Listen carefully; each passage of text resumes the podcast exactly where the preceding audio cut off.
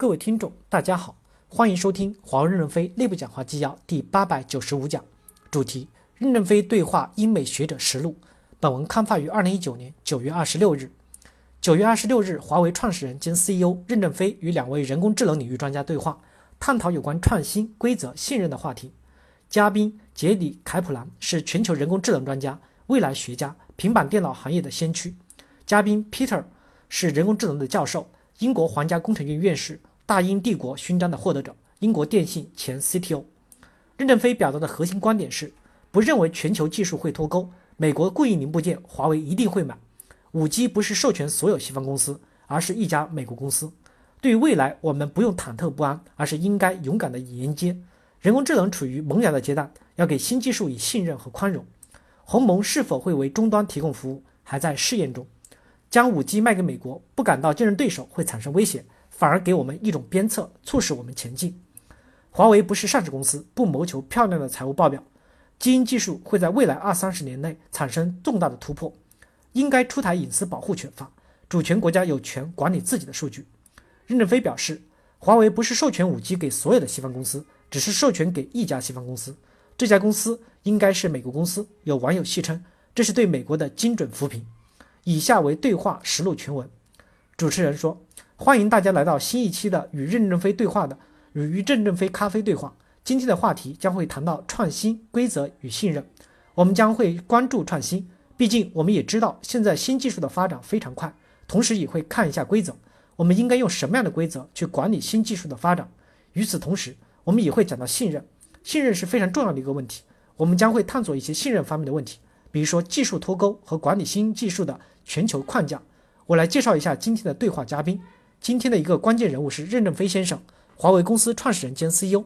与他同台的还有两名非常知名的科学家，分别是全球顶尖的计算机科学家、人工智能专家和未来学家杰里普凯普兰，以及英国皇家工程院院士、大英帝国勋章获得者、英国电信前 CTO 彼得科勒克伦。最后是华为公司战略部总裁张文宁。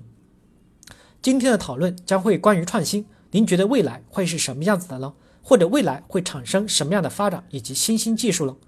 任正非回来说：“因为我认为人类的社会如今正处在新的理论、新的技术爆发的前夜。电子技术很快就到达三纳米、一纳米，但是不会停下脚步，还会继续前进。这个前进的实现形式，现在我们还不知道。过去我们曾经盼望通过石墨烯来实现这个东西，今天我们还不是很清楚。在我们这个时代，基因技术会在未来二三十年产生非常大的突破。”对生物技术、生命科技、纳米医疗都会起到极大的作用。在这样的情况下，如果电子深入到更加精密的时候，再和基因结合起来，这个社会的形态会是什么样子？我们根本就不可能想到。而且在现在来说，科学技术已经发展到用分子科学来设计新材料的阶段。这样的话，新材料、新技术就会不断的出现。所以，我认为我们现在完全不清楚。而且，人工智能在这个时候有可能开始得到规模化的应用。它对社会的进步和促进改进是怎样的？现在我们还不是很清楚。但在这个时期，因为有量子技术、光技术的突破，所以大规模的新技术都会在未来二三十年内产生突破。跨学科领域的突破和单学科技术的突破，给我们带来新的机会。在新的机会面前，我们应该怎么去迎接这个时代？我们还是不清楚的。我觉得新时代给我们打开了一个强大的机会舱。我们所期望的是，在这个机会舱中，怎么去付出更多的努力，让全世界更多的科学家、工程师以及全世界团结起来，迎接这个新时代。对于未来的不可知性，我们不用忐忑不安，而是应该勇敢地迎接这个新的时代。主持人说：“任总，刚才您讲到 AI 人工智能，其实很多人谈论的是‘智能’这个词，他们很担心人工智能会取代工作，您怎么看？”任正非回来说。人工智能只会给社会创造更大的财富，提供更高的效率。但是，既然有了更多的财富和更高的效率，那么我们对旧的问题就有另外的处理方式。人工智能会影响和塑造这个国家的核心重量，这个国家会因为人工智能而发生翻天覆地的变化。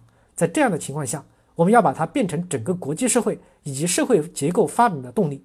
一个国家的技术发展要取决于自身的基础能力，基础能力就是教育、人才，还有行业成熟性的算法、算力。和基础设施的提供，基础设施就包括超大计算机、成熟的系统和连接等等，这一系列给予的支撑。我认为这个时代到来以后，将会使人类变得更加的繁荣，但也对一个旧的问题，对一个国家和社会提出了新的命题。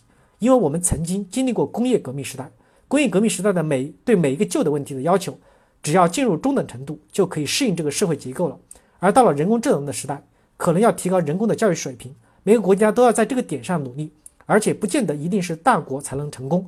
我认为很多中小国家由于人工智能的实现，也可以变成一个具有很大的生产能力的国家，而且只要有更大的创造财富的能力，就会给更多的人带来机会。感谢大家的收听，敬请期待下一讲内容。